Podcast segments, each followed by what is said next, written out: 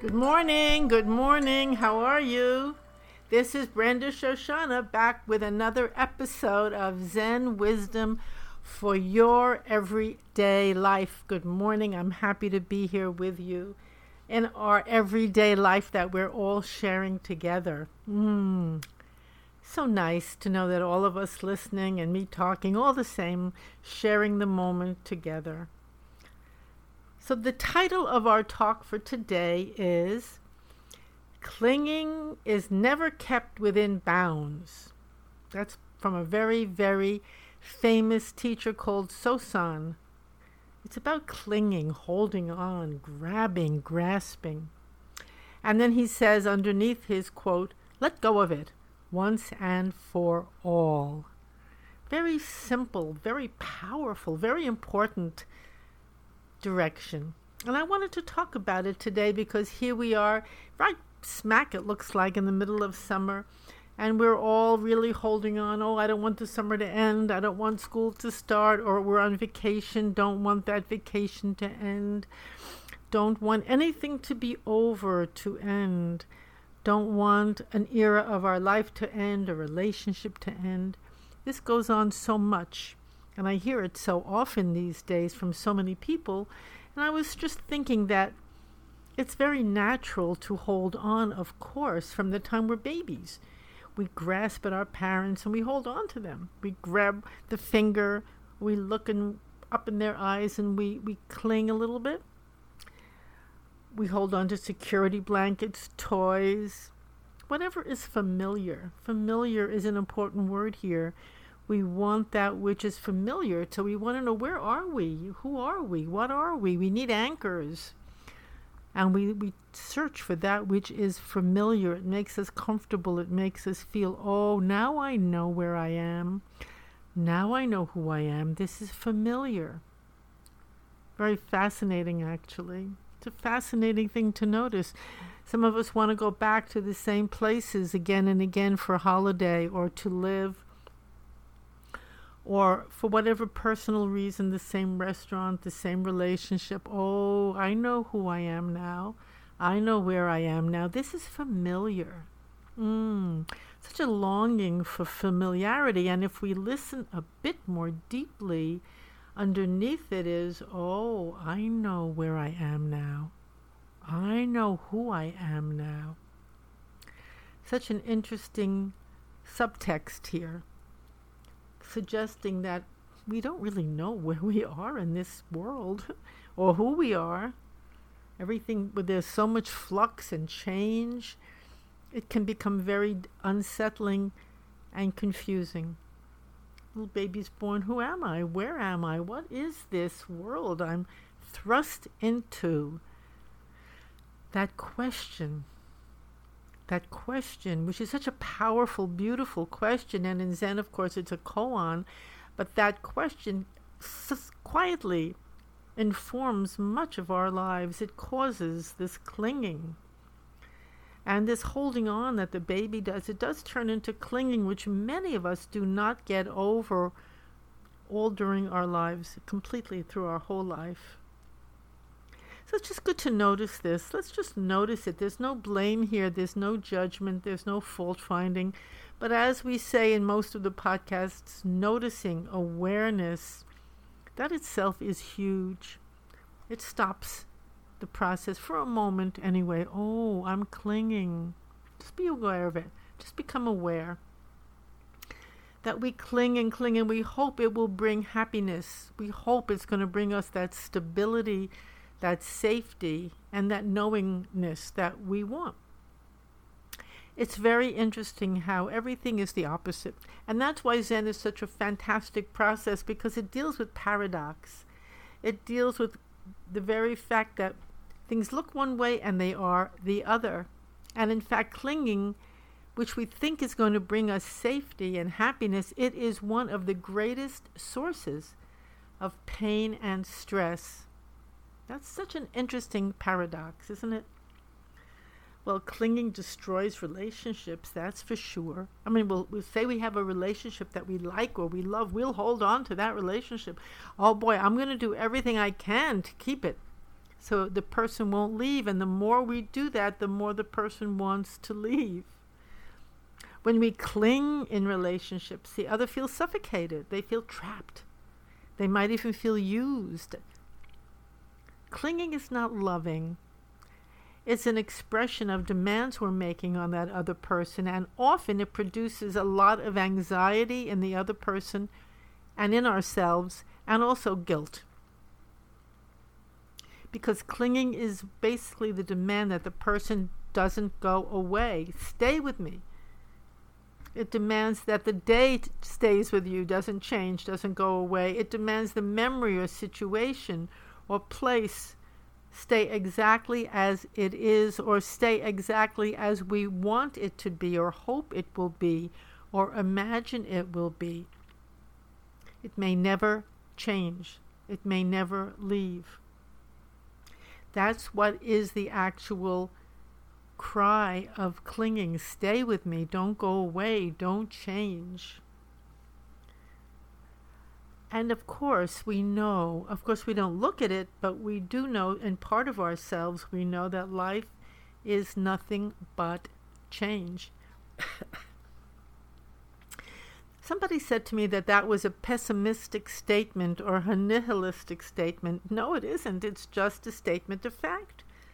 Everything changes every single day. That's not bad. Clinging thinks it's bad, and we have to fight against that. Fight against the way life basically inherently is, and the way we are too. Our bodies change every single day. So here we are clinging, fighting against the actual current and tides of life. Nothing must change, we insist. But, but things must change. So, what is the best way to deal with this? Very important question. And Sosan, in the quote, tells us the answer. He says, I'll repeat it again. Clinging is never kept within bounds. Let go of it once and for all. Mm. Once and for all. What a statement that is that that infers, of course, that we'll let go a little bit, then we start to cling again. We'll, we'll our our hands will loosen or open, and then they quickly shut tight once again, almost like an automatic reaction. But the quote above suggests that we let go of our clinging, our demanding, once and for all, and we do it for our own sake. Because once we start, we once we let go of that way of living life and approaching life, a whole beautiful new world is right there waiting to open up. It's right there. So why why is it so hard to do this? Why can't we try? Okay, today I will let go once and for all, or this week or this month even. That's not once and for all, but why is it so hard to really fully deeply let go? Again, we're looking at a paradox. When we do, we fear that something is going to be taken away before we're ready. Something is being pulled away from us. And, and once we let go, we don't know what's coming next. Can we handle it? Letting go itself can feel like a little death, unfortunately as though there's nothing to fill the gap that will come. Now, that's just our picture, our imagination, our thoughts about the actual process of letting go, and about death as well, as though there's nothing but a gap. Well, we don't know that. The word suggests it, but we don't know that. We're responding again to a word and all the fear that that generates. we don't want to not know what's coming next. Our life is all about what's coming next. I want to be ready for it. I want to be in control. And I want to have security in that manner by knowing. I've got to know. I can't let go unless I know. But that itself, that demand that we know what's coming next and how it's going to be, or the demand to shape it to our wishes, that keeps us constantly feeling insecure. Because life shifts and changes, in its own way. It's a very interesting point. It's surprising, too, that life actually has a mind of its own. we have one mind that is demanding that we know and be in control, but life itself and the life itself, the mind, there's also that mind within us that has a mind of its own. It knows what's best. It shifts and changes in its own time and in its own way. That can be called your destiny, it could be called karma, it could be called fate. It could be called many things. We have many words to describe that phenomena of things shifting and changing in their own time and in their own way, no matter what we do. No matter how tightly we cling, when the time is up, the time is up. The river changes, the river turns to a new bend, the wave moves in another direction and we can't really know what that mind of life is, what that timing is. We not in our conscious mind we cannot, and that creates a lot of anxiety. And we cannot consciously know what's coming next. But in Zen practice again, we go back to this precious, precious practice. Not knowing is most powerful. That's beautiful. Not knowing. One of the great teachers, Son Sanim, always would say, just keep the don't know mind, the mind that doesn't know. Keep that, hold it, be with that. That's that's a good place to be. It's not a bad place to be. It's not a frightening place to be. Not knowing is most powerful because if we think we know, what to do or what's happening, and that will make us safe and secure. It, it, it won't. Life doesn't work that way. We may think we know what's coming or happening, and then life doesn't fit our plan. Something else comes rushing in. And we can become very disappointed, depressed, disheartened, feel like, oh my goodness, we're completely out of control. So clinging to the idea that we know and we can control and manage everything, that's setting ourselves up for a fall. Oddly enough, the practice of not knowing, not knowing, brings the deepest sense of security. What is this practice of not knowing? What is it really?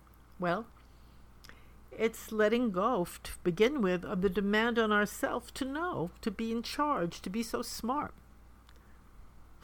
That's a big demand we place on ourselves.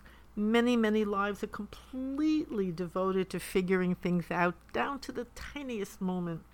They want to control the world, they want to control their lives. They want to know, know, know every little thing. There's no basic trust. And I know that's a very important word again that we're coming up with here. There's no basic trust in life itself in the way the winds blow or the waves come in and out, or in our own inherent ability to be with whatever comes to us. That trust is missing. So, when we begin to practice not knowing, being okay with not knowing, learning how to not impose our limited views on everything creating an explanation, a story, an attempt to immediately figure it out, letting that go, letting that go. Just being with what comes, experiencing it, exploring it. The practice of not knowing. Oddly, as we do that more and more, this is actually the practice which will bring us the deepest sense of security. Again, a contradiction. The less we know, the more secure we'll feel because we'll learn how to be available to all of life, to whatever comes. We're not going to impose our limited views on it. We're just going to be open to life itself. And as we do so, we see, of course, not only can we handle whatever comes, but we can become part of whatever comes. The waves are not going to knock us over. Trust grows.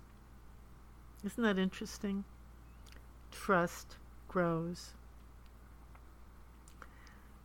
We begin to enter some kind of feeling of harmony because ultimately, even if we don't like what's coming or we do like what's coming, there is a greater harmony that prevails, that brings to us what we need and takes from us what's no longer in our time frame now. You may not like it, but the harmony prevails. So we can trust that harmony when we can trust that harmony. Such a sense of well being and security inevitably follows. We can't trust our limited ideas or demands because over and over we see they don't happen frequently as we wish. But when we realize that we can swim in the great ocean of events, not only does trust develop, but a sense of unexpected joy. It's a very different way of living, very different way of living, and of loving too, by the way. We become much closer by not clinging. Isn't that interesting? we, be, we let go of clinging and grasping to the way things should be, what we expect, or to what we have now. We just experience it instead fully, fully in the moment. And we allow whatever is supposed to happen to happen. Next. This is a beautiful, beautiful practice, and I, I would like to share some steps with you because, as you know, I love to take this important material and help integrate it into our everyday life. This is a practice, this is a lifelong practice of letting go, of not knowing, of entering the stream of life as it is. So, say something happens that you're not looking for, that you didn't expect, that you might not even like, who knows? Let go of trying to figure it out. Let go of wanting to know anything about it. Just accept it fully. Be by accept it I mean be with it, experience it. Don't cling to what was going on before. Don't cling to what you think should be happening now. Just fully, fully be with what's here for you as each wave approaches day by day. When the wave comes, ride the wave, be with it. When it goes, let it go. All you have to do to do this is open your hands and open your mind and don't impose yourself on what's here for you. Just let it be with you. Become one with it. Enjoy it thoroughly but don't impose your wishes or your thoughts or your ideas or self upon it at all. I'd love to hear from you. I've been getting wonderful, wonderful emails, and please keep them coming. Come send it to me at yahoo, topspeaker at yahoo.com. And before I finish and tell you a few little other things, I do want to I want to quote a wonderful little poem I got from a deep Dharma friend, a very dear Dharma friend of mine, Chinchu, Scott Young, who I've been practicing with from the very beginning. And we were communicating on an email, and he sent me this beautiful, beautiful little poem about clinging, and I loved it. And I want to share it with you. And, and it says, Clinging is impossible. The illusion of clinging is only possible. I love that. And Scott has written so many wonderful Zen poems. Clinging is impossible. We only hurt ourselves actually by clinging. We can't cling. We can't hold on to anything when it's time for it to go. Clinging is impossible, he says. The illusion of clinging is only possible. So thank you so much for listening. I appreciate it. By the way, my new book is out and people are really enjoying it and thank you for that. It's called Zen Play instructions on becoming fully alive. You can get it on Amazon and BN, I guess, Barnes Noble, and, and wherever else. If you like it, enjoy it, let me know. And thank you so much for listening. Our website is www.zenwisdomtoday.com. And I will be in Manhasset on July 31st, Wednesday night, at the Unitarian Church with the Inisfada Zen group giving a talk. If you're in that area, come and join us. It's the, the talk begin the evening begins at I think it's 7:30 to 9, which is sittings and a talk and a lot of fun. And then on August 6th, Tuesday night, I'll be again at the Inisfada group, but up in White Plains. So contact me for more information if you're in that area and you want to join us. We'd love to see you. And I really, really hope and wish for each of you that during this summer months, you can just open your hands and let go. Let the summer be the summer. Let it come, let it go, let the waves come. Let hot days come, let cool days come. Let your life be a series of joy.